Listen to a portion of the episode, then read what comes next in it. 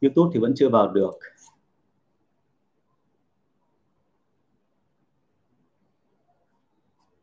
Đây, xin lỗi một chút để tôi chỉnh lại cái âm thanh cho nó chuẩn lên một chút. Rồi, chúng ta nghe được rồi đúng không ạ? Tôi đang quay bằng cái camera sau của cái 7S nhưng mà như nó vẫn cứ hơi xấu, không biết tại làm sao. Chắc là còn phải điều chỉnh nhiều lắm.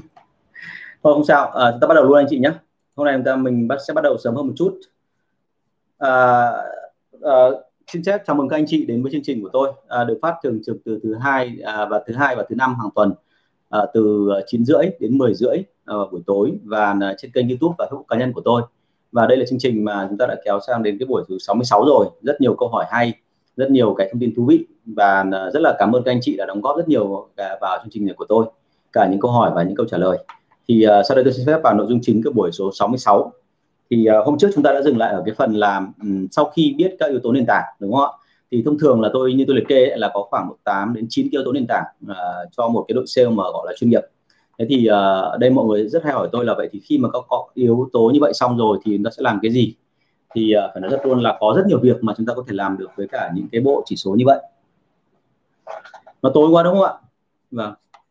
Vâng, chào bạn Tiến sĩ Nguyễn nhé, chào anh Nguyễn Thắng, mọi người vào sớm thế ạ. Thì khi mà chúng ta đã có các yếu tố nền tảng đó rồi thì cái việc của chúng ta ấy, không phải là chúng ta triển khai ngay, mà thông thường thì bao giờ cũng thế, là trong cả 8 đến 9 yếu tố đó thì lời khuyên đưa ra là từ những cái kinh nghiệm của tôi, khi mà tôi cũng đã từng qua những cái vị trí giống như của anh chị, tức là cũng là đi làm thuê rồi và cũng là làm chủ, thì tôi nhận ra một điểm như thế này, đó là khi mà chúng ta có các yếu tố nền tảng thì cũng không phải là có nghĩa là chúng ta đã hoàn chỉnh, mà chúng ta phải làm hết sức là từ tốn và phải làm hết sức là bình tĩnh. Tức là nguyên tắc đưa ra ở đây là như này, là anh chị không nên là làm cái gì vội quá, mà nên bắt đầu từ những cái thứ gì mà anh chị có thể làm được. Thế thì những cái gì anh chị làm được ngay thì thông thường là bắt đầu từ những cái thứ mà nó gần gũi mình nhất. Và vì thế cho nên là tôi thì lời khuyên đưa ra đó là anh chị nên làm đầu tiên đấy là cái danh sách khách hàng. Sau đó rồi thì mình dựa trên những cái mà vốn dĩ anh em đang làm được thì đấy mình tiến hành sang cái phần là quy trình. Và quan sát như vậy xong thì bắt đầu mình đưa sang cái phần chỉ số và các phần còn lại. Thế cho nên là cái việc mà chúng ta làm đó là chúng ta từ từ triển khai, và triển khai từ những cái thứ gì mà đơn giản nhất. Như tôi đã nói ở trên là những cái thứ rất là rõ ràng và cụ thể, chứ không phải là những thứ mà chúng ta làm mà chúng ta cảm thấy nó quá khó thì tự dưng là về sau lại mang thành ra là một cái gì đó như kiểu phức tạp của chính bản thân mình, thì không nên. Và khi mà mình triển khai như vậy thì cũng phải là nói thật luôn là vừa làm vừa nhìn, chứ không thể nào mà chúng ta lại cứ gọi là áp dụng luôn một mạch như vậy, bởi vì là còn phải đo xem là cái đó nó có phù hợp với năng lực của đội ngũ của mình hay không. Sau đó chúng ta phải theo dõi chúng trong một khoảng thời gian, thì trong khoảng thời gian bao lâu thì cũng lại còn tùy vào cái năng lực của anh chị, bởi vì đôi khi có những cái thời điểm mà chúng ta thấy ngay rằng là triển khai trong vòng có 1 tuần thôi là mình phát hiện ra ngay là như vậy, là cái vấn đề chính hay là cái mà nhịp sống chính của chúng ta nó nằm ở đoạn nào thì mình sẽ làm đúng như vậy. Thế còn có những công ty mà thậm chí phải sau vài tháng, đặc biệt là những công ty mà cho những cái sản phẩm như là bán hàng B2B hoặc là bán sản phẩm dịch vụ, khi mà chúng ta gặp phải khách hàng rất là lâu thì mình mới chốt được đơn hàng, thì lúc đó mình mới có thể là ra được cái quyết định cuối cùng. Thế thì vấn đề ở đây là khi mà anh chị làm như thế xong thì anh chị luôn luôn phải có một cái là phải tính toán và phải ghi nhận lại tất cả mọi thông tin mà mình có được trong cái quá trình mà vừa làm. Và thêm một cái nữa là cũng phải quan tâm đến cái chuyện là như thế này. Ở mỗi doanh nghiệp thì cái nhịp sống nó sẽ là khác nhau. Tức là cái mà các chỉ số đó tuy là nó đều có cả, nhưng nó liên hệ với nhau ra làm sao thì đấy là cả một vấn đề mình cần phải cân nhắc. Có những cái chỉ số mà khi mà mình thấy rằng là ở doanh nghiệp của mình là nó tăng cái chỉ số này lên thì những cái khác là nó sẽ giảm đi, thì mình nên cẩn thận. Còn nếu những chỉ số mà mình thấy rằng là nếu nó tăng lên thì chắc chắn là những cái khác nó sẽ có cái tương quan, nó tăng lên theo, thì lúc đó mình có thể là áp dụng một cách nó rất là thoải mái. Thế thì làm sao để biết được cái đó thì bắt buộc anh chị phải theo dõi, bởi vì nếu anh chị không theo dõi thì anh chị sẽ không phát hiện ra mối quan hệ giữa các cái chỉ số, giữa các cái gọi là những cái yếu tố mà liên quan đến nhau. Tôi nói ví dụ như là đôi khi là chúng ta tăng lên một số cái lượng nhân viên nhất định, mặc dù là có thể trình độ không cao lắm, nhưng lúc đó anh em lại tự tin hơn khi làm việc, bởi vì anh em nhìn thấy rằng là cái số lượng đội ngũ của mình đang tăng lên, và như vậy công ty này là có tương lai. Đây là một thủ thuật mà mang tính tâm lý, bởi vì có rất nhiều doanh nghiệp tôi thấy rằng là thế này, phát triển rất là tốt nhưng mà ông chủ quá thận trọng và tuyển về một số lượng người rất là ít, thì thông thường sau đó thì anh em lại ngồi nghĩ rằng là bởi vì tương lai nó không có cho nên là ông chủ mới không dám tuyển. Và khi mà ông chủ không dám tuyển thì anh em lại ngồi nghĩ rằng là nếu mà như vậy thì đến ngày nào đó mình cũng sẽ bỏ công ty, và khả năng cao sau đó là anh em bỏ thật, chứ không phải là nói vui nữa. Vâng. Ok. Thế thì toàn bộ tất cả những cái phần đó thì mình phải từ từ mình theo dõi và mình xem mối quan hệ với chúng như thế nào để mà biết được là như vậy một cái tỷ lệ phần trăm của một yếu tố nó tăng lên thì nó dẫn đến cái chuyện là cái lợi nhuận cũng như là cái doanh số nó tăng lên bao nhiêu phần trăm. Thì khi mà mình đưa ra được cái đó rồi thì mình đưa ra được cái thống kê, và khi ra cái thống kê rồi thì lúc đấy bắt đầu mình từ từ áp các cái chỉ số. Giống như chiều nay trong cái buổi support của tôi, lớp support của tôi thì tôi có nói nhấn mạnh đến một cái yếu tố mà dành cho các bạn học viên là lớp quản lý, là khi áp một cái yếu tố cho đội sale, đặc biệt cho cơ chế lương, thì tuyệt đối tránh cái chuyện là chúng ta áp theo cái cách gọi là đồng loạt cảm loạt. Chúng ta nên áp làm sao cho nó từ tốn, làm sao để cho người ta nhìn thấy rằng là cái mà chúng ta đang làm ấy là họ trong giới hạn họ chấp nhận được, chứ không phải là mình cứ áp dụng theo cái cách gọi là bừa phỡ ra để cho nó gọi là miễn làm sao mà có được, để mà có được thành tích thì là tốt rồi. Thì thông thường có cái này tôi rất hay gặp trong cái đội mà học viên của tôi, bởi vì học viên của tôi thì chia làm hai loại. Một là các bạn ấy đôi khi là cũng một phần là phải học bao giờ hết xong đã rồi thì áp dụng, và áp dụng vừa làm vừa phải học thêm. Nhưng mà còn người thứ hai thì là đôi khi các bạn rất là cao hứng và các bạn thích thú là muốn làm sao làm thật là nhanh. Thì thông thường làm thật là nhanh thì nó hay dẫn đến một câu chuyện là chúng ta sẽ bị gặp một loạt cái cản trở phía đằng sau, bởi vì là khi làm thật là nhanh ấy, thì đội ngũ của mình không theo kịp. Khi đội ngũ của mình không theo kịp thì rất hay xảy ra một câu chuyện là chúng ta sẽ bị vướng, và lúc đó vướng thì mình cũng không biết là cái này nó nằm ở chỗ nào và mình không xử lý được. Thì lời khuyên đưa ra là khi mà học được một cái gì đó, mặc dù anh chị thấy là nó có thể là hay ho thú vị, nhưng mà cũng không nên là áp dụng một cách nó là quá triệt để, mà từ từ thôi để xem là cái đội ngũ của mình họ có chịu được xếp không. Một trong các vấn đề mà tôi hay nói là khi mà mình làm cái gì đó mà mang tính chuyên nghiệp thì rất hay xảy ra một cái trường hợp là toàn bộ các bạn ấy là nói chung là khi mà không chịu được xếp thì các bạn ấy quay ra và các bạn trở thành nó gọi là tạo ra một cái gọi là gánh nặng về mặt tinh thần, và nó rất là mệt mỏi. Thế thì cái đấy là cái không nên, và chúng ta cố gắng làm sao để mà tránh được cái trường hợp này. Thế thì với tôi thì tôi hay làm theo kiểu từ tốn và vừa làm và rút kinh nghiệm, bởi vì là đội ngũ bên trong đôi khi nó còn quan trọng hơn cả thị trường bên ngoài. Rất nhiều công ty mong muốn rằng là doanh số của mình tăng trưởng theo kiểu rocket, tức là gần như là tiến thẳng lên, không có một cái nấc bậc thang nào hết. Nhưng mà trong thực tế thì không bao giờ doanh nghiệp nào là như vậy. Tất cả mọi doanh nghiệp đều có một giai đoạn phát triển rất là bùng nổ, rất là mạnh, nhưng sau đó rồi thì họ phải có một thời gian để cho cái đội ngũ bên trong họ tương thích và họ quen dần với cái sức ép. Bởi vì là khi mà doanh số tăng ấy, thì cái sức ép lên nội bộ nó còn lớn hơn rất nhiều so với cái chuyện là chúng ta gọi là làm cái việc ở bên ngoài mà nó gọi là nó là quá cái giới hạn của mình. Tức là bên trong ấy, mọi người luôn luôn ở trạng thái là căng thẳng về mặt thần kinh, bởi vì là có quá nhiều sản phẩm, có quá nhiều việc phải làm này. Cái thứ hai là cái chất lượng công việc đòi hỏi nó cũng cao hơn, và lúc đó mọi người sẽ trở thành một cái trạng thái là đôi khi là vỡ từ bên trong, mà tôi hay gọi là vỡ từ bên trong. Tất cả những doanh nghiệp và thành công ấy, thì tôi thấy rằng là họ luôn có một cái khoảng là để cho chạy ngang để làm gì, để cho đội ngũ bên trong nó quen dần với sức ép, và khi quen xong rồi thì mọi người mới phát triển lên được. Chứ còn nếu mà làm nhanh lên thì thông thường là hay bị sốc, và cái sốc xong thì thường thường là đội sale nhà mình, một là họ thực sự là cảm thấy là mệt mỏi, không làm được nữa. Hai là bản thân họ sẽ trở thành một cái trạng thái rằng là họ nghĩ rằng là cái này mà cứ tăng tiếp thì họ chết, đúng không? Và bây giờ thì chưa sao, nhưng mà sau tương lai sẽ là có nguy hiểm, cho nên họ thậm chí sẽ tìm một cách là điểm sao mà cái đà này nó dừng lại. Thì cả hai cách nó đều rất là không hay. Vì thế cho nên chúng ta vừa phải làm, vừa phải tìm xem là cái đoạn nào thì bắt đầu chạy ngang, và lúc đó rồi bắt đầu là mới tìm các cơ hội tiếp theo để tăng trưởng. Ở các doanh nghiệp liên doanh thì câu chuyện nó có diễn ra như thế không thì tương tự như vậy. Chỉ có một cái khác thôi là doanh nghiệp liên doanh hay doanh nghiệp nước ngoài ấy, họ có một cái truyền thống là hàng trăm năm nay rồi họ theo sát, và họ quan sát những cái đó rất là kỹ. Và khi họ quan sát rất là kỹ như vậy thì họ phát hiện ra rằng là ở cái bước tiếp theo ấy, nếu mà đã xảy ra chạy ngang rồi thì sẽ có cách nào nó đẩy ngang lên. Tức là cái bước chạy ngang của họ nó tương đối ngắn, chứ nó không quá dài như các doanh nghiệp SME bên ngoài. Doanh nghiệp SME bên ngoài thì tại sao chạy ngang lại dài? Bởi vì mọi người chưa chuẩn bị tinh thần. Cái này thì hơi đá gà đá vịt một tí, sang bên chính trị thì nó giống hệt như bên chính trị vậy. Chúng ta thấy rằng là nước Mỹ là tại sao mà người ta rất nhiều khủng hoảng, bởi vì là thực sự cái thể chế thiết chế của nước Mỹ họ tạo ra một cái bối cảnh rằng là cái khủng hoảng ấy, nó là cái nghiễm nhiên sẽ xảy ra, bởi vì họ tương đối là tự do, và họ tương đối là có một cái gọi là cái quản lý mà tính là dân chủ. Thì khi đó nó sẽ xảy ra một trường hợp là lúc thì phe này chiếm quyền, lúc thì phe khác chiếm quyền, và nó hiển nhiên sau đó thì mỗi phe nó chiếm quyền nó sẽ tạo ra một cái thế lệch, và cái thế lệch đó thì bắt buộc phải có cái deal với nhau để mà cân bằng trở lại. Thì chính cái đó nó làm cho cái xã hội nghĩ là họ quen với cả cái thay đổi, và vì thế cho nên là nếu như nói về cái chuyện khủng hoảng hay là nói về những cái mà bất ngờ xảy ra thì nước Mỹ họ rất là quen, và họ không có ngại gì cả, họ sẵn sàng đối mặt với nó và họ vượt qua nó. Thì đấy chính là lý do tại sao mà nước Mỹ họ phát triển tận bây giờ. Thế còn Việt Nam chúng ta thì đôi khi mọi người cứ thích cái sự mà gọi là ổn định, nhưng mà chính cái sự ổn định đó nó không thể nào giữ mãi được, và đôi lúc nó sẽ xảy ra đột biến, và khi xảy ra đột biến rồi thì mọi người không xoay sở kịp. Thì lúc đó nó sẽ ở tình trạng là chúng ta sẽ đối mặt với, một là phá sản, Hai là kể cả có kháng ngưỡng được thì sau đó rất là khó quay trở lại tốc độ tăng trưởng ban đầu. Cho nên là khi mà tôi có gọi là tư vấn hay là giúp cho một người nào đó, một công ty nào đó gọi là tái cấu trúc lại và xây dựng thứ từ đầu, thì bao giờ tôi cũng khuyên là nên làm từ từ, đừng có làm nhanh quá. Bởi vì khi chúng ta làm nhanh quá thì cả đội ngũ nó bị sốc và lúc đó thì mình sẽ rất là mệt ở phía đằng sau.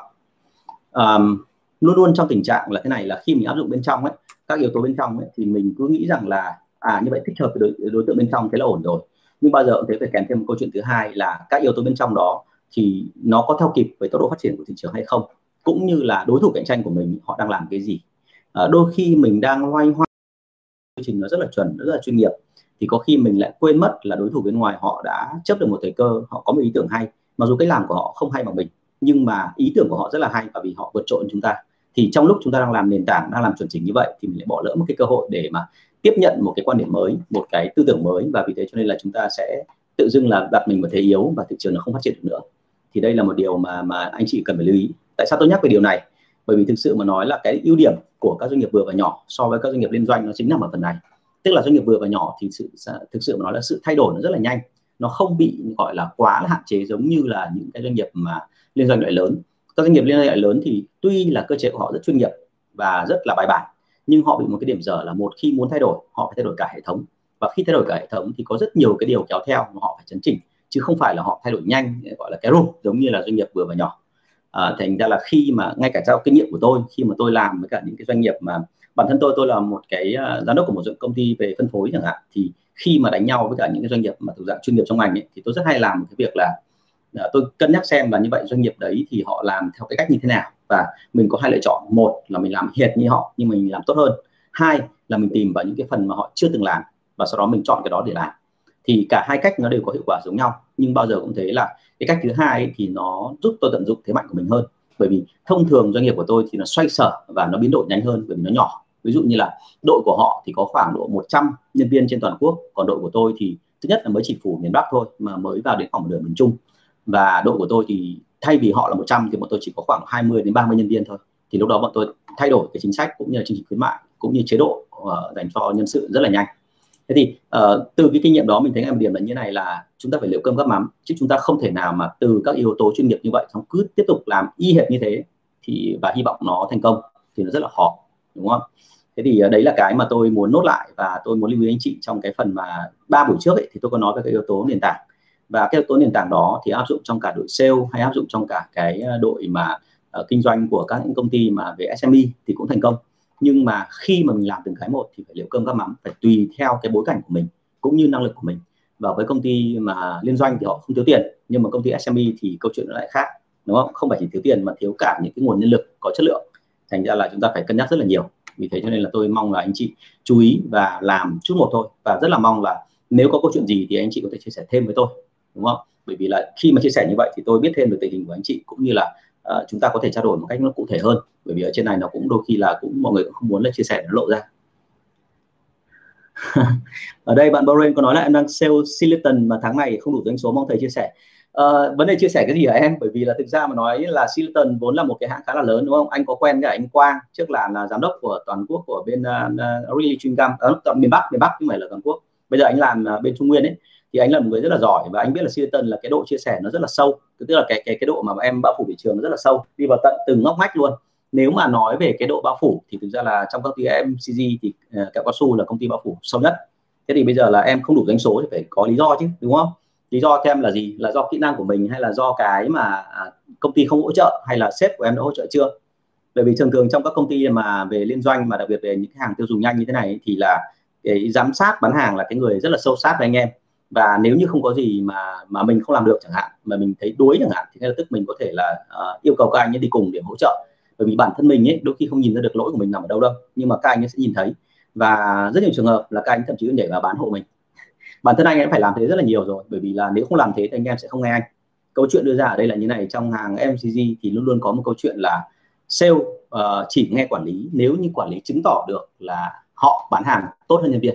Đấy, thành ra là em hỏi ngay sếp trực tiếp của mình nhá, sau đó rồi sẽ hỏi sang anh. Thank you em. Vâng, bạn Việt Hồng Duy có hỏi một câu là này, em bên xe rượu vang, cho em hỏi bây giờ bình thường mình muốn bán tủ bảo quản rượu vang thì nên tìm khách qua kênh nào ạ? Tìm Facebook mà khó quá, mong anh chỉ giáo.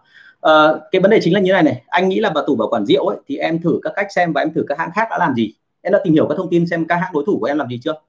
Lần trước là như em lên đặt câu hỏi với anh rồi mà, đúng không? Rồi cũng bảo anh là gửi cho anh thông tin mà cũng chưa thấy gửi cho anh này. Thì gửi lại cho anh nhá. Và anh thì biết là em đã làm cách gì rồi.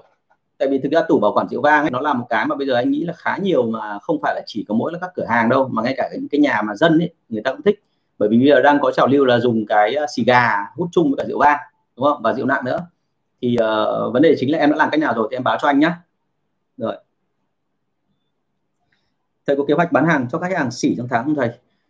Khách hàng xỉ trong tháng thì bây giờ này nó giống như các cái kế hoạch của các khách hàng khác, nhưng mà khách hàng xỉ trong tháng thì nó có một cái cực kỳ quan trọng liên quan đến câu chuyện là cái số lần em phải gặp tiếp xúc với người ta. Bởi vì khách hàng xỉ thì người ta biến đổi rất là nhanh và người ta chỉ cần có 1 đến 2% lãi là người ta đẩy hàng ngay. Thành ra bây giờ em phải là biết được là cái tập quán của người ta bán hàng như thế nào và em phải gặp người ta liên tục. Tại sao phải gặp liên tục? Không phải chỉ vì đẩy hàng, mà gặp liên tục là để cho người ta tạo một cảm giác là người ta không thể nào quên được mình. Và quan trọng hơn cả là giữa các cái lần mà em gặp ấy, bởi vì tần suất em gặp càng dày thì người ta lại càng ít có cơ hội để gặp đối thủ và ít bị là đối thủ người ta dẫn đi. Thế cho nên là em phải gặp người ta thật là nhiều như thế. Và thậm chí là trong khách hàng xỉ thì em đừng chỉ có quan tâm đến ông chủ, mà em phải quan tâm đến chính cả những cô bán hàng ấy. Phải biết được rõ là họ mua hàng vào, họ đẩy hàng theo kênh nào, đúng không? Họ đẩy ra làm sao, họ đẩy mức giá như thế nào, và thậm chí họ đẩy kèm với những hàng nào nữa. Đấy là câu chuyện.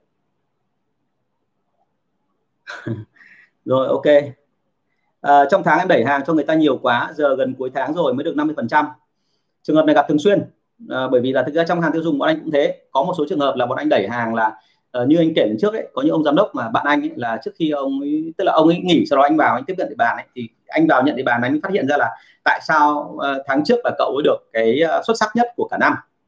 Bởi vì đơn giản là cậu ấy muốn đạt thành tích và cậu bất kể sống chết của nhà phân phối, cậu đẩy một lượng hàng gấp 4 lần, gấp 5 lần trong một tháng họ có thể đẩy ra, mục đích là để cậu lấy cái bằng và sau đó cậu nghỉ. Thành ra là khi mà mình vào tiếp quản địa bàn là mình sẽ bị hụt cái đó. Còn trong trường hợp của em là bởi vì là chắc là hứng khởi quá, đúng không, đẩy hàng vào. Thế thì gần cuối tháng rồi mới được 50% thì bây giờ chỉ có một cách thôi, là thậm chí em sẽ phải tính đến cái chuyện là em giúp người ta đứng ở đó để bán hàng ra. Đã bao giờ làm như thế chưa? Bởi vì bản thân anh ấy là anh liên tục là từ khi mới đầu vào công ty được đào tạo về cái này rồi, anh đã thường xuyên phải nghĩ đến cái chuyện là đẩy hàng vào cho người ta thì có đẩy được hàng ra hay không. Ngay cả nhà phân phối cũng thế, khi họ nhập hàng của anh vào, điều đó đừng có nghĩ rằng là họ thoải mái với mình. Trong rất nhiều trường hợp nhà phân phối họ cố tình nhập một lượng hàng cực kỳ lớn vào, mục đích để chứng minh cho những cái ông mà giám sát hay là giám đốc bán hàng tại những khu vực đó biết là ông không đủ trình độ để bán hàng ở đây. Anh nghĩ mấy phát như thế rồi. Thành ra là cái câu chuyện sau đó anh rút ra kinh nghiệm là, thứ nhất, không nên đẩy hàng quá nhiều. Nhưng cái thứ hai, một khi đã chót đẩy hàng vào thì bằng mọi cách phải để giúp hàng ra cho người ta. Và thực ra trong quá trình đó thì nó cũng có một cái hay. Thứ nhất là em thể hiện cho người ta thấy là em có tình cảm với người ta, em có trách nhiệm đến cuối cùng với cái lượng hàng đẩy vào và sau đó đẩy ra. Trường hợp thứ hai là qua đó em hiểu được rằng là cái cách bán hàng của họ, họ bán cho những đối tượng nào. Và thậm chí sẽ có những lúc em phát hiện ra là họ ở một cái tỉnh lẻ nhưng họ lại bao trùm đến tận toàn quốc. Không hiểu em đã gặp khách hàng kiểu nào như thế chưa? Anh thì thường xuyên gặp. Có những ông bán hàng rất là giỏi, mặc dù họ chả hoành gì lắm đâu, nhưng mà khi họ vào công việc kinh doanh họ rất là tập trung và họ làm rất là tốt. Tức là chỉ từ một cái tỉnh rất là nhỏ, một cái địa bàn cực kỳ bé ở bên cạnh Hà Nội thôi, nhưng họ có những cái doanh số có khi bằng 1/2 cả Hà Nội. Bởi vì họ mua về họ không phải là để ở đó mà họ đẩy ra ngoài, đúng chưa? Thành ra là cái câu chuyện đưa ra ở đây là này, là em đã có trách nhiệm, em đã đẩy hàng vào rồi thì bây giờ phải có trách nhiệm đẩy cho người ta thôi. Bây giờ phải nghiên cứu cùng với người ta mà, chứ còn bây giờ mình không thể dừng lại như thế được. Không biết anh chị có nhìn thấy tôi trên Facebook không ạ? Tại sao lại dừng là như này?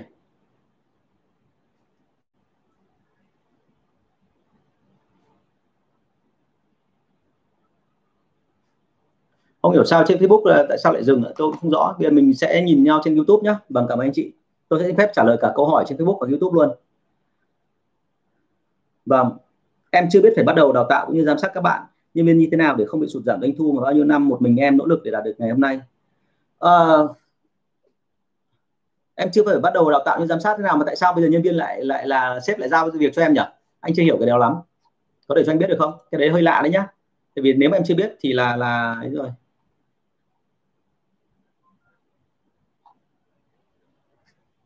Hình như là bắt đầu mạng down rồi ở trên Facebook là không ấy được rồi. Tôi xin phép anh chị là tôi sẽ làm ở trên YouTube trước, xong rồi tôi sẽ up lại trên Facebook ạ. Vâng. Nguyên tắc này để anh trả lời câu hỏi của bạn Đỗ Nhung nhé, là em chưa biết bắt đầu đào tạo cũng như giám sát các bạn nhân viên như thế nào thì lưu ý một điểm như thế này là khi mà em chưa biết cách như thế nào thì bây giờ cái này thậm chí em có thể hỏi thẳng giám đốc của em, bởi vì giám đốc của em là cái người mà phải có trách nhiệm trong cái chuyện giải quyết vấn đề này. Thế còn bây giờ em mà tự dưng lại dẫn một đội mà xong em không biết làm như nào, mặc dù là em có thể là người bán hàng rất là giỏi, cái đấy thì anh đã gặp nhiều rồi, là em là người bán hàng giỏi nhưng chưa chắc em đã quản lý được các bạn đâu, bởi vì thực ra bán hàng giỏi mới chỉ giải quyết được một vấn đề, đấy là em mới chỉ là cái người mà quản lý bản thân của em rất là tốt, chứ không phải là em quản lý người khác nhá. Thành ra là các em phải lưu ý cái phần này. Vâng, anh Thắng Võ, cái này là bị mất rồi thì tôi sẽ up lại trên từ YouTube sẽ up lên Facebook nhé. Cảm ơn anh. Ở đây một bạn nữa hỏi là muốn xây dựng thương hiệu cá nhân cho sale B2B thì cần phải làm gì? Hiển nhiên rồi, phải phát hiện xem là như vậy là trong mắt người khác thì mình là ai. Bởi vì thế này là trong bán hàng ấy, rất nhiều người hay nghĩ rằng là sản phẩm của mình tốt, thương hiệu của mình lớn là mình bán được hàng. Thực ra thì không phải. Quan trọng ở đây là vẫn là mối quan hệ của chúng ta đối với cả cái người mua bên kia. Nếu như anh chị biết rằng là người mua bên kia họ nghĩ gì về mình thì sau đó anh chị sẽ tương tác được nó tốt hơn, đúng chưa? Thành ra thương hiệu cá nhân cho sale B2B thì phải nhớ một điểm là như này, mình có đặc điểm gì, mình có cái gì để khiến cho hấp dẫn. Ví dụ như mình là dân kỹ thuật thì mình có đủ để cho họ thấy rằng là mình là người rất là chuyên nghiệp hay không. Còn nếu như mình là dân bán hàng ấy, thì mình có biết là để mà giúp họ bán được hàng vào và sau đó xử lý cái hàng của mình cho nó tốt nhất, và thậm chí bán hàng được còn giúp họ bán được hàng ra hay không. Đấy là ở những cái mảng về phân phối. Thế thì tất cả những cái đó bắt buộc phải dựa trên từng ngành một, và mỗi ngành thì nó là thủ riêng, cho nên là ở đây là phải cho anh biết là B2B là ngành nào nhá, chứ còn mỗi ngành thì nó có một cái rất là hay.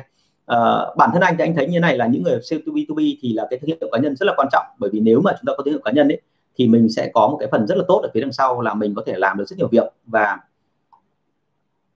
âm thanh không chết rồi, sorry mọi người nhá, ở trên Facebook mọi người đừng xem nữa, có thể chúng ta chuyển sang YouTube đi ạ, chúng ta xem YouTube để xem đi ạ. Chắc tôi phải đánh vào trên Facebook cái để mọi người chuyển sang bên kia. Vâng.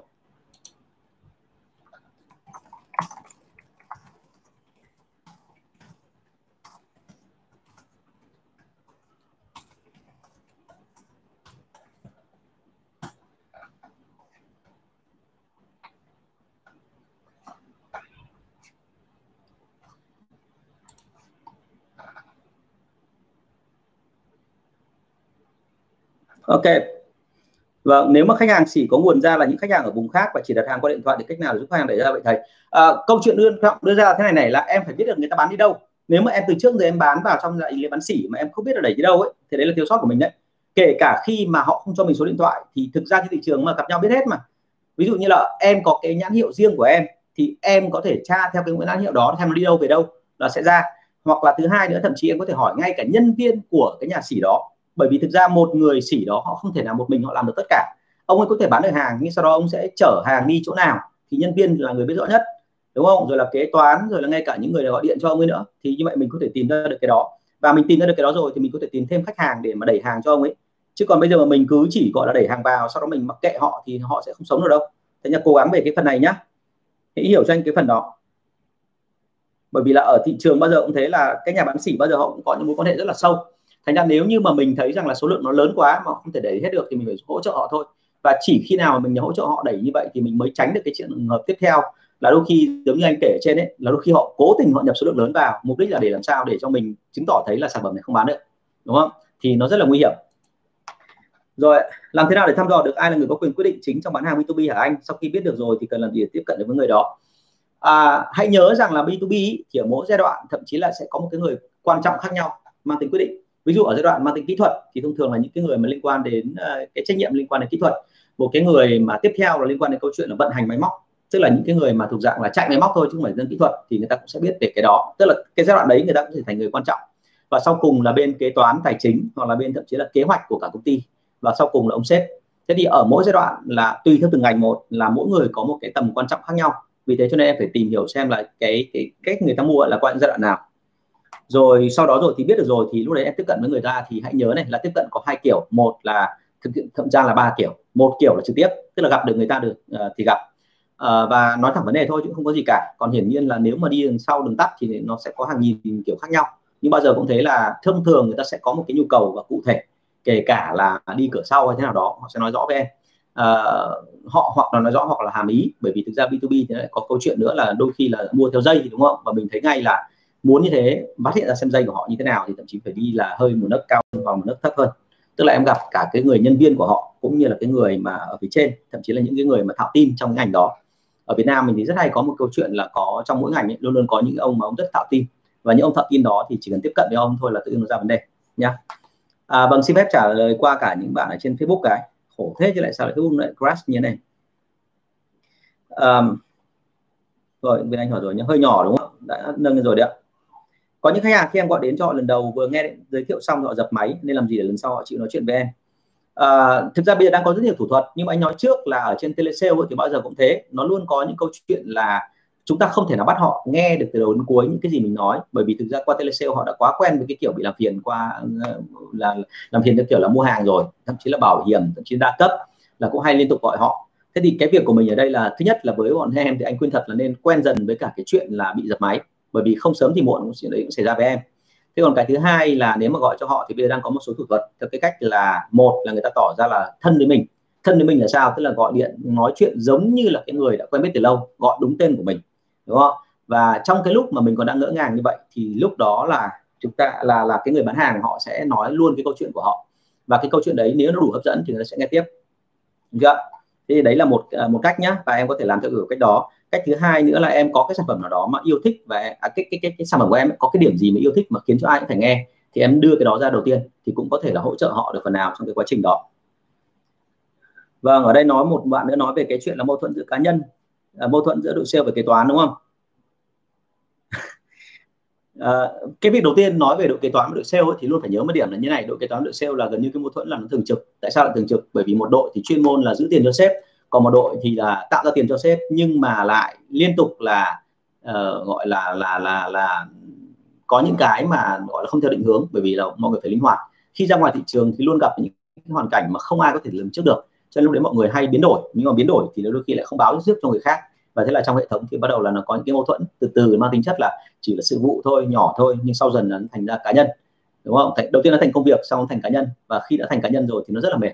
Đó, thành ra là chúng ta lưu ý là nên mà đội sale và đội quản lý, đội kế toán mà ngồi làm việc với nhau thì nên để cho trưởng của hai bộ phận nói chuyện với nhau về mặt nguyên lý trước đã, rồi khi có bất cứ chuyện gì xảy ra thì hai ông đấy cũng phải ngồi xử lý với nhau, chứ tránh để cho nhân viên tự xử lý. Tại vì nhân viên tự xử lý thì thường không xử lý đến đầu nữa, cuối cùng là thành ra không ra cái gì cả thì nó rất là mệt. Đó, thì cẩn thận đến cái phần này. Thế còn ngoài ra nữa, để làm sao mà hiểu được công việc của nhau thì lời khuyên tôi đưa ra là thế này: nên làm giống như cái công ty của tôi trước đây, tức là thỉnh thoảng công ty của tôi ấy, là họ cho đội nhân viên đi bán hàng, đội kế toán đi bán hàng cùng với đội nhân viên sale, thì qua cái đó mà chúng ta đội kế toán lúc đấy họ mới hiểu rằng là đội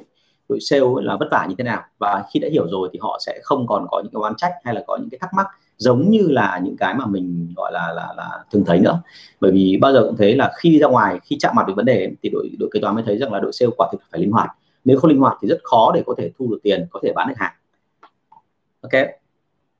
anh đã lưu ý nhé, là cái phần này thì bao giờ cũng thế là chúng ta phải tìm là cách làm cho những đội hiểu nhau. Và điều quan trọng hơn cả là đôi khi là tôi không biết rõ là cái mối quan hệ giữa đội kế toán và đội sale của anh chị sắp xếp kiểu như thế nào, nhưng mà ở trong các công ty mà thuộc loại lớn thì họ luôn có một cái quy trình là sắp xếp hai cái đội đó gặp nhau nó rất là chuyên nghiệp, theo cái cách là đội nào là đội kiếm tiền về. Thậm chí là ở những công ty lớn họ hay nói là chính đội sale là người kiếm tiền về nuôi cả công ty, tức là cung cấp mức lương cho cả cái ông từ giám đốc đến cả bộ phận khác. Tất nhiên kế toán họ có chuyên môn của họ, nhưng kế toán thì được coi là gì, là đội cung cấp dịch vụ cho đội sale, và vì thế cho nên là kế toán sẽ là cái người mà tương trợ đội sale theo cái kiểu hiệu quả nhất, chứ không phải là cái kiểu mà ngồi soi. Bởi vì đây là kể câu chuyện tư riêng của tôi thôi. Ngày xưa tôi làm ở cái công ty mà dược phẩm kia cả, thì khi mà tôi làm gọi là giám đốc đi thuê, tổng giám đốc đi thuê, và tôi quản lý đội đấy, thì nó xảy ra một câu chuyện là đội kế toán ấy, họ nghĩ sai về công ty. Và khi nghĩ sai về công ty thì họ làm gì? Họ bắt đầu là đưa ra một cái trường hợp rất buồn cười, đấy là họ tự động đi kiểm tra xem là cái mà tôi làm có đúng hay không. Và họ đưa ra những câu hỏi, mà những câu hỏi đấy thì thực ra mà nói là tạo điều kiện cho người ta nói xấu về đội sale nhiều hơn là nói tốt. Những câu hỏi đấy như thế nào? Những câu hỏi đấy giống như kiểu bấm cung ấy, dạng như là cái đội sale của em ở đây nó làm gì mất dạy không hả chị? Rồi là chúng nó có ăn cắp ăn trộm gì không, chúng nó có ăn khuyến mại của chị không, đúng không? Thì tất cả những cái đó nó làm cho cái đội, mọi người biết là cái người bán hàng người ta rất là giỏi, người ta nương theo ngay lập tức, và người ta phát hiện ra rằng là đội kế toán đang nghi ngờ đội sale thì chả tội gì họ phải nói tốt về đội sale cả. Thậm chí có nhiều người không biết đội sale là đội nào, bởi vì là kế toán nó không rõ, thành ra họ cũng không biết đấy là đội nào, nhưng họ nói luôn là chị nhìn mấy thằng đấy gian lắm, chị nhìn thấy thằng đấy là có vấn đề, cho nên là các em phải kiểm soát thật chặt đấy, nếu không thì nó ăn cắp ấy. Những cái thông tin kiểu đấy nó làm cho đội sale sau đó rất khó làm việc. Và khi tôi biết thông tin đó xong thì thật với anh chị tôi nổi đoá, bởi vì thực ra là nó giống hết cái kiểu gọi là đối thủ chưa đánh gì mình cả mà người nhà chưa gì đã gọi là giúp nhau để mà tẩn nhau rồi, giúp cho đối thủ gọi là tẩn mình rồi, thì cái đấy nó rất là không hay. Thế thì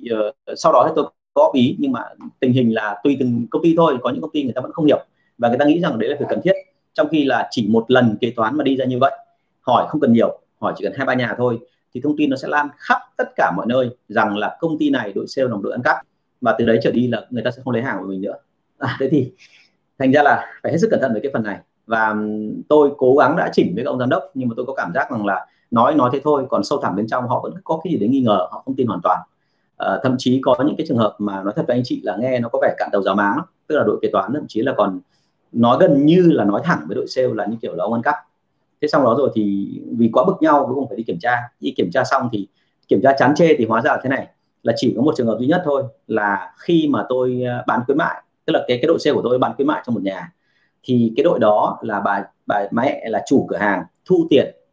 đúng là nộp tiền cho tôi, bởi vì có khuyến mại mà trả tiền cho nhân viên của tôi.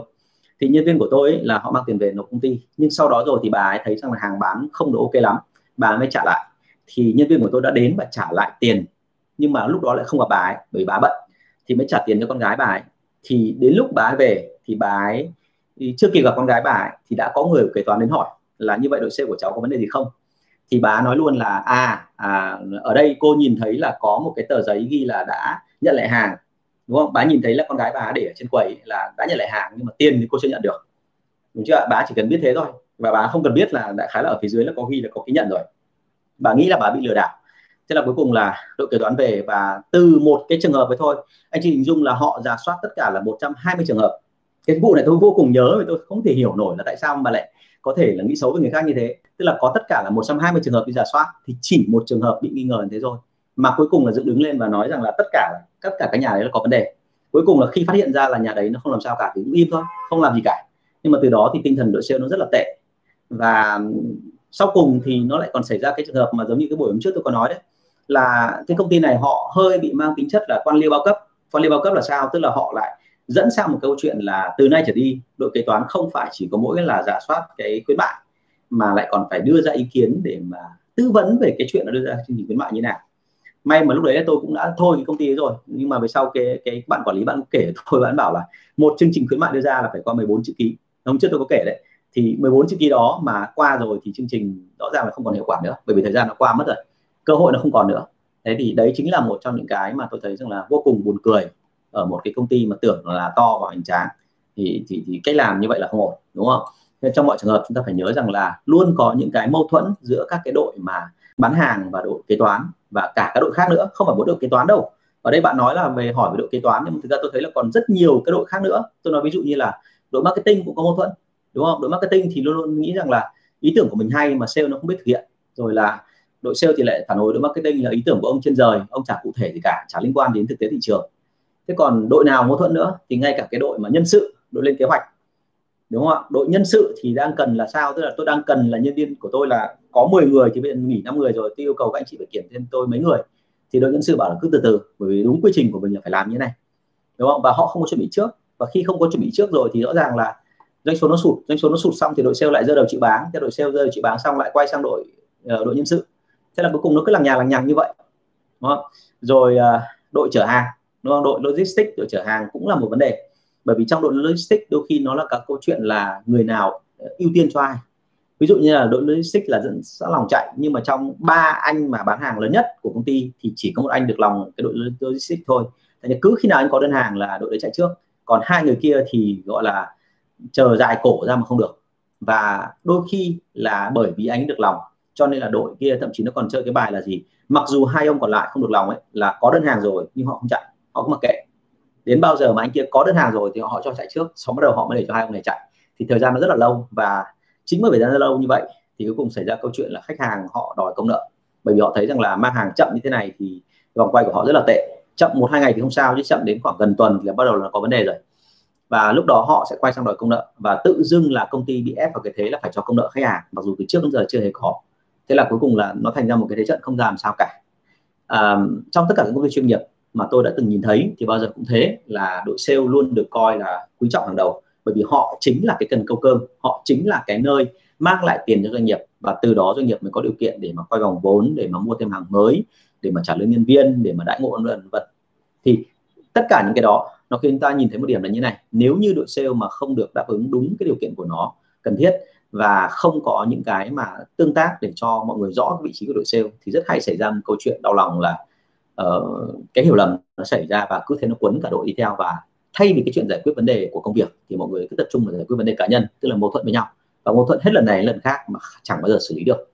Bởi vì nếu mà mình không xử lý ngay từ đầu ấy, thì về sau các mâu thuẫn nó càng sâu hơn, và khi sâu hơn ấy, thì mọi người lại hay có xu hướng là không bao giờ nói mâu thuẫn mà lại chỉ có một cái là thể hiện ra ngoài bằng hành vi, và hành vi chỉ cần là gọi là siết nhau một tí, chỉ có tị nạnh nhau một tí thôi, nó thành ra chuyện khác rồi, đúng không?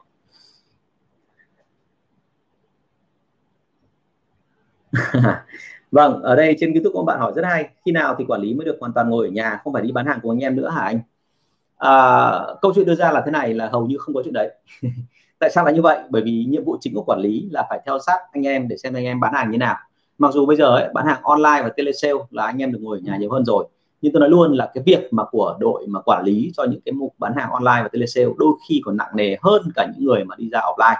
Vì sao? Bởi vì đi ra offline ấy, mình còn gặp được trực tiếp khách hàng, nhưng còn với telesale và online ấy, là chúng ta liên tục phải nhớ là thế này, là telesale mình phải nghe lại điện thoại, tức chúng ta phải có một tổng đài ghi âm lại, và người quản lý đôi khi phải thỉnh thoảng nghe lại xác suất xem các cuộc bán hàng nó diễn ra làm sao. Chúng ta không thể khẳng định chắc chắn nhân viên của mình làm tốt, mặc dù là trước đấy họ đã thuộc lòng kịch bản, họ đã thuộc tất cả cách xử lý vấn đề, nhưng điều đấy không thể nào khẳng định chắc chắn được là 100% họ ra trận họ sẽ làm tốt.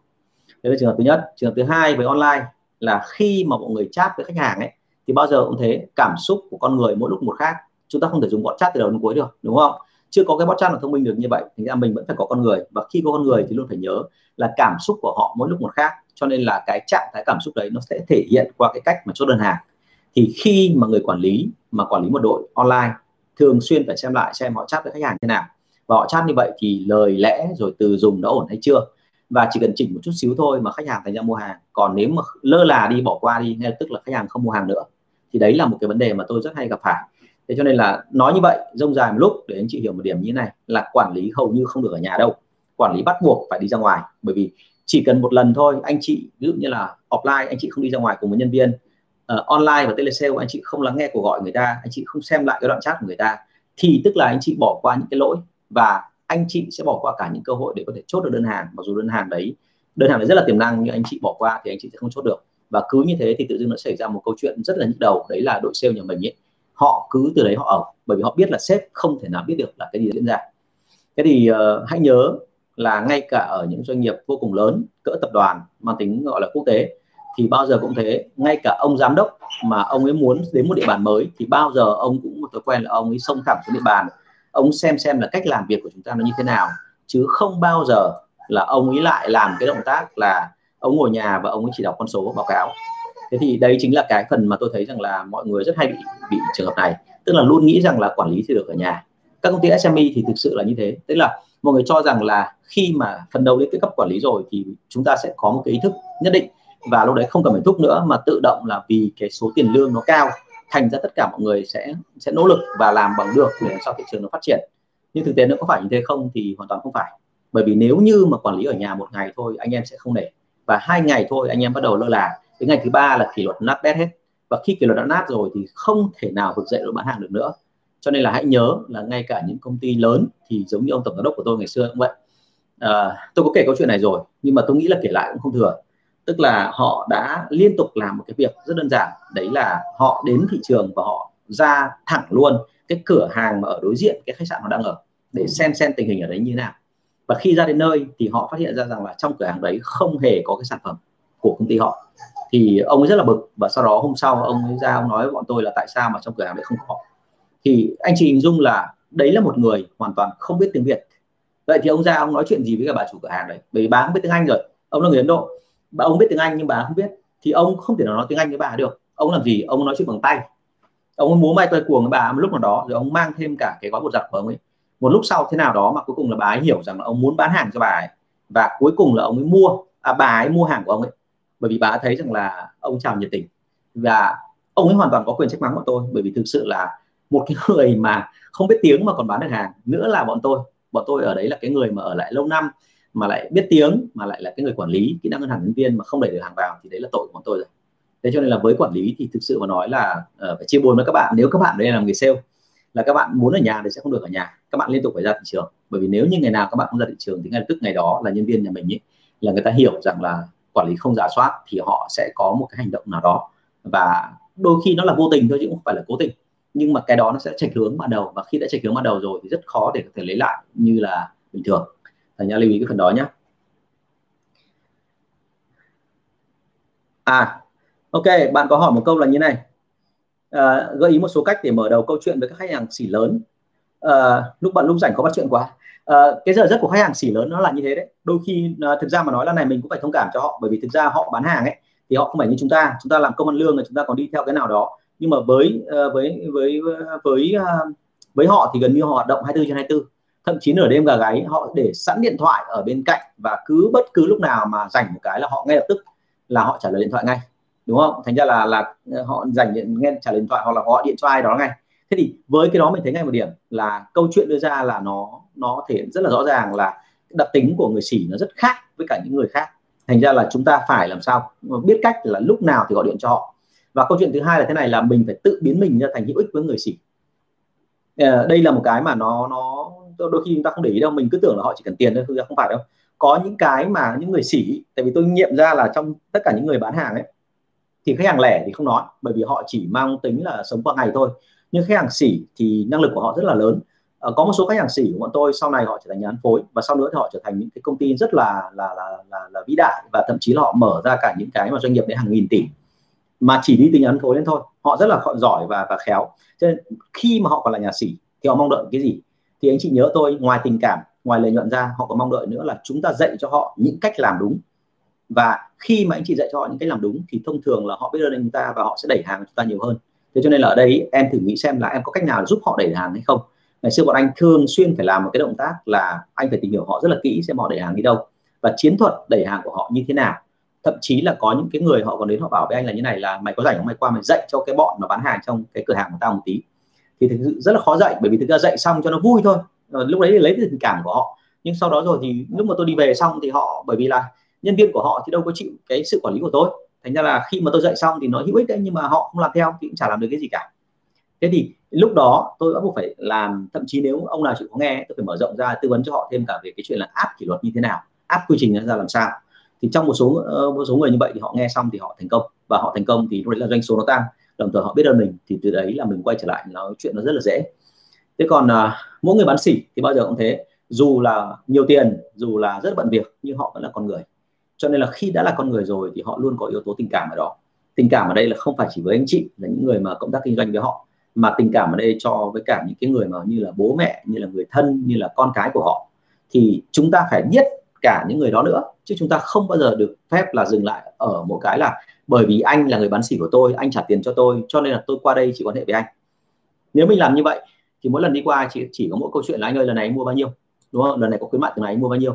thì nó rất là nhạt. Tốt nhất là chúng ta phải làm sao mà đến gặp họ giống như gặp lại một người bạn. Và thực sự mà nói là những người mà ngày xưa, tôi nói luôn, trong công ty của tôi ngày xưa có một cái trường hợp mà khi mà bọn tôi định tăng doanh số, mấy cái anh xỉ anh ấy dọa là anh sẽ nghỉ, tức là anh bán xỉ giống như em ấy, anh ấy dọa là anh sẽ nghỉ. Thì thực sự là lúc đấy là một bài toán đau đầu với công ty ấy, không đùa đâu. Tại sao? Bởi vì là không phải là ông ấy là người quá giỏi, nhưng tôi biết rằng là ông ấy là cái người mà đã đặt mối quan hệ và quá sâu sắc với khách hàng rồi, đến nỗi mà bây giờ nếu như vẫn là cái hàng đó nhưng người khác bán thì khách hàng người ta sẽ không mua,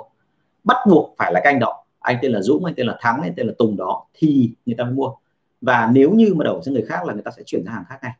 đó. Thế thì cái câu chuyện đưa ra ở đây là như này, là khi mà gặp hiện tượng đó thì bọn tôi mới thấy rằng là người xỉ không phải chỉ có quan hệ với khách hàng là mang tính chất là công việc, mà còn có cả tình cảm nữa. Và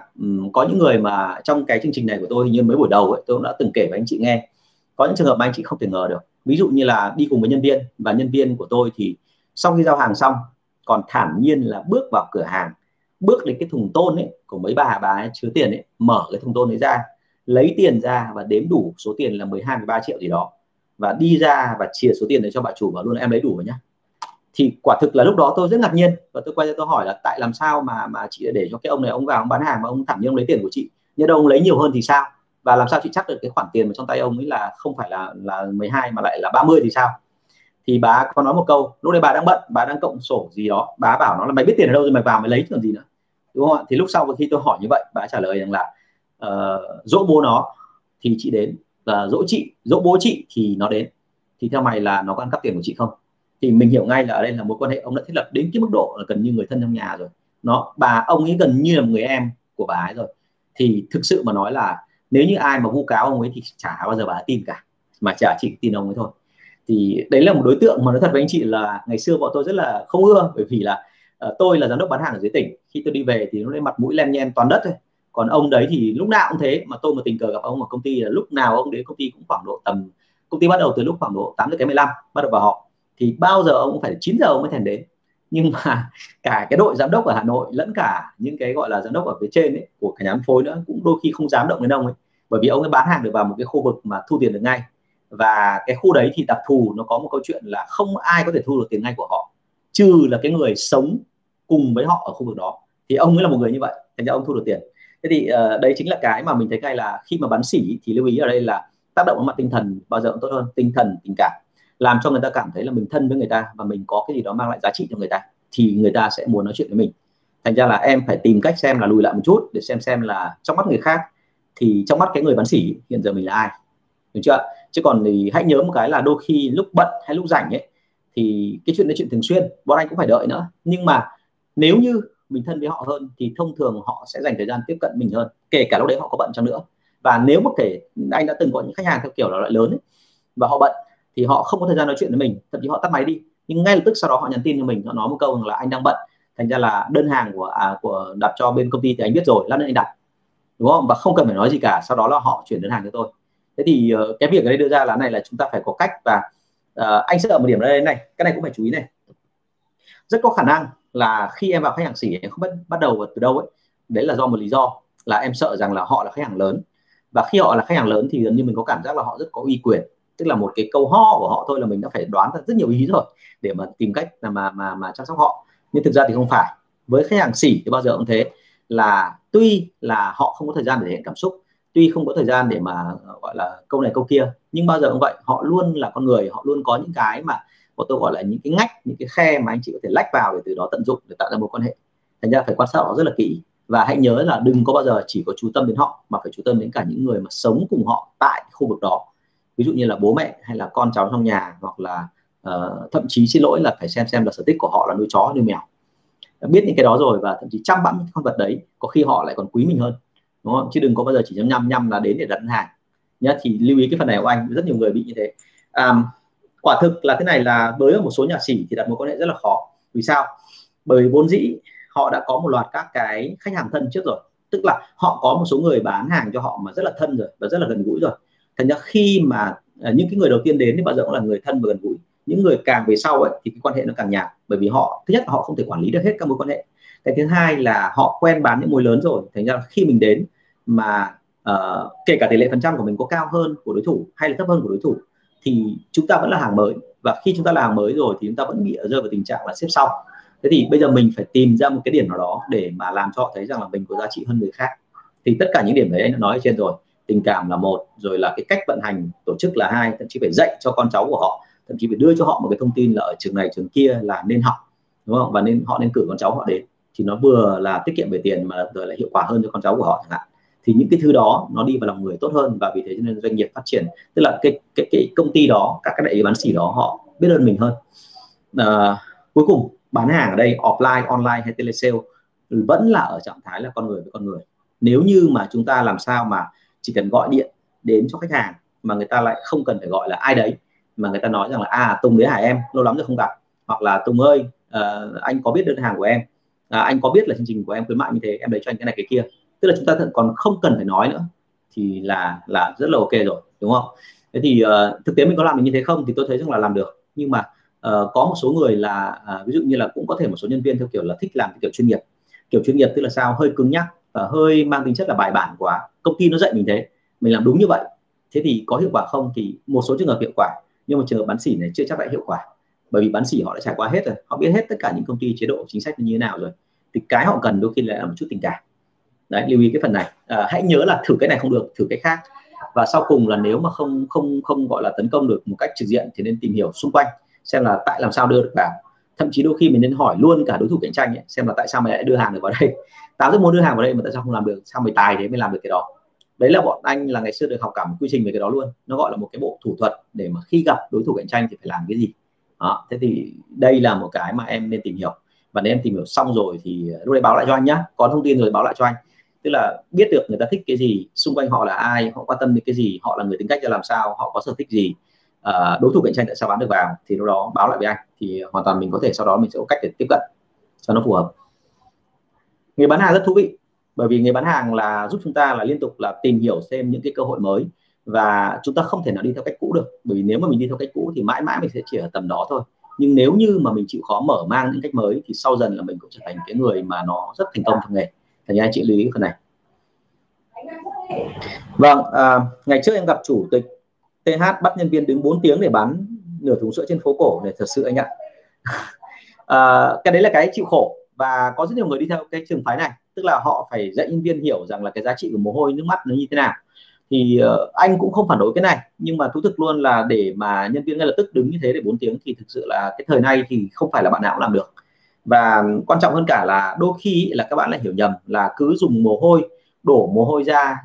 thì bao giờ cũng có hiệu quả, chứ các bạn lại không nghĩ rằng là những cách làm sáng tạo thì bao giờ nó hiệu quả hơn. Thế thì cái đấy là cái mà cần phải xem xét nhé. Chứ còn thực ra anh hiểu rằng là cái này rất là tốt, bản thân anh cũng đã từng đổ mồ hôi như thế rồi. Bản thân anh đã từng kể là có những trường hợp anh đã phải đứng và anh cố tình anh không bật quạt để cho mồ hôi nó chảy ra, sau đó khách hàng nhìn thấy là mình đổ mồ hôi, khách hàng thấy khổ, đúng không, và sau đó khách hàng mua.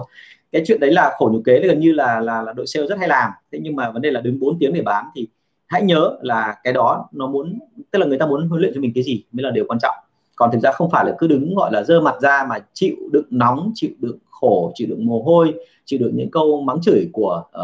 khách hàng là thành công đâu.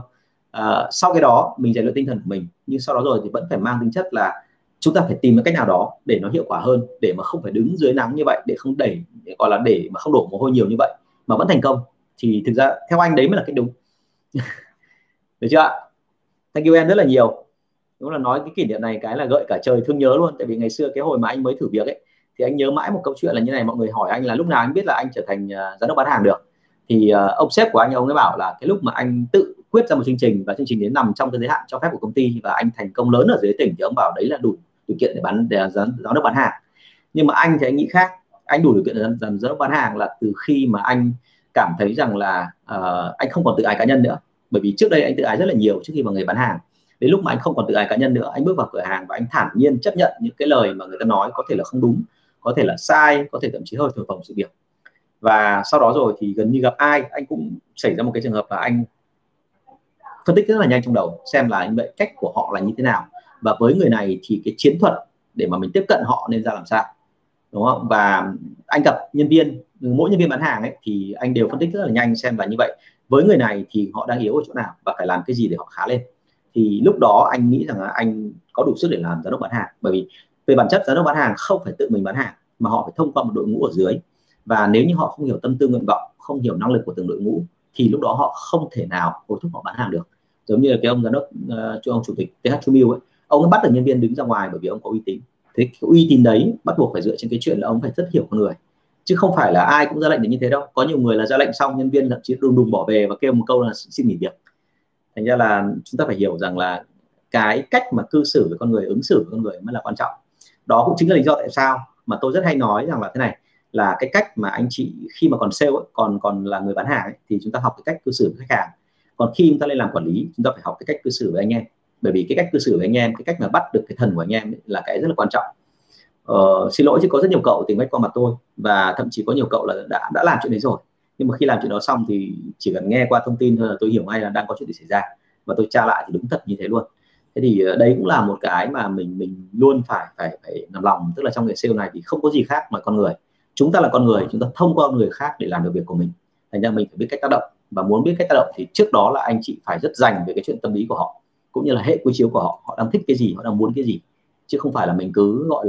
là nói dăm câu ba điều, nói hay là được đâu. Rất nhiều chủ doanh nghiệp hay là các anh quản lý, tôi thấy có một điểm như này là khi họp ấy, thì giống như kiểu dạy đạo đức ấy. Dạy đạo đức là sao? Tức là cứ nói về những điều hay, điều tốt, rồi là điều nên làm trong nghề sale, trong khi thực ra mà nói là ở dưới tôi nhìn mặt anh em tôi biết ngay là vô cùng ngán ngẩm, bởi vì nghe cái luận điểm này không biết bao lần rồi. Và cái cần nhất thì không nói đến, đấy là cái gì? cái cần nhất ở đây là cái mà cuối cùng tôi được cái gì thì họ lại không nói. Thì khi mà nghe cả 4 tiếng, thậm chí đến 8 tiếng, thậm chí có nhiều người nói đến gần 10 tiếng đồng hồ không cho sale ăn buổi trưa nữa, thậm chí không có sale ăn buổi tối, nói thâu đêm suốt sáng, mục đích là để cho sale gọi là ngấm được cái nào vào đầu thì ngấm. Thì nó thật luôn, cái đấy không hiệu quả. Bởi vì tại sao lại không hiệu quả? Bởi vì tất cả những cái đó nó chỉ dẫn đến cái chuyện là người ta cảm thấy chán nản thôi. Còn cái mà họ cần nhất là ok, thế thì chương trình của anh hay rồi, cái cách của anh tuyệt vời rồi, nhưng mà em làm cái đó thì em được cái gì thì lại không nói, đúng chưa? Thì đấy là một cái điểm mà vô cùng là đáng hối tiếc.